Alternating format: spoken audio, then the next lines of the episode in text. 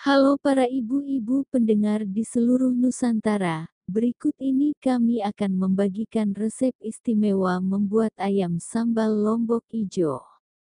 Mari simak dan dengarkan bahan dan cara memasaknya baik-baik berikut ini. Bahan 500 ger ayam potong sesuai selera 150 ger cabai hijau keriting 100 ger cabai hijau besar, 10 bah bawang merah, 2 bah tomat hijau iris tipis, 2 lembar daun jeruk, 1 sendok makan air jeruk nipis, garam secukupnya, gula secukupnya. Cara memasaknya sebagai berikut. Langkah 1, lumuri ayam dengan garam, merica bubuk dan jeruk nipis. Diamkan 30 menit. Goreng hingga kecoklatan. Langkah 2, rebus sebentar cabai hijau keriting, cabai hijau besar dan bawang.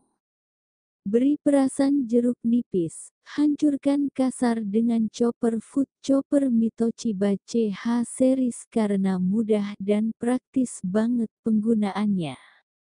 Langkah 3, tumis hingga layu bahan yang sudah dicoper tadi, Masukkan irisan tomat, garam dan gula pasir. Aduk. Masukkan ayam, aduk hingga bumbu meresap, koreksi rasa. Angkat dan sajikan. Anda bisa menyajikan ayam lombok ijo dengan seporsi nasi putih hangat agar semakin mantap saat memakannya. Untuk tingkat kepedasan bisa disesuaikan dengan selera ya moms. Selamat mencoba. Berikut ini adalah resep ayam tuturuga. 1 batang serai, 24 batang kemangi, ambil daun. 2,5 sendok teh roiko kaldu ayam. 2 sendok makan minyak untuk menumis. Bumbu halus. 15 buah cabai rawit merah. 10 butir bawang merah. 4 siung bawang putih. 4 buah cabai merah besar. 2 butir kemiri sangrai, 2 cm jahe, 2 cm kunyit, 1 sendok teh air jeruk nipis, 1 sendok makan minyak. Cara memasak 1. Panaskan minyak, tumis bumbu halus hingga harum. Masukkan serai, daun jeruk, dan cabai rawit merah. Masak kembali hingga semua tercampur rata.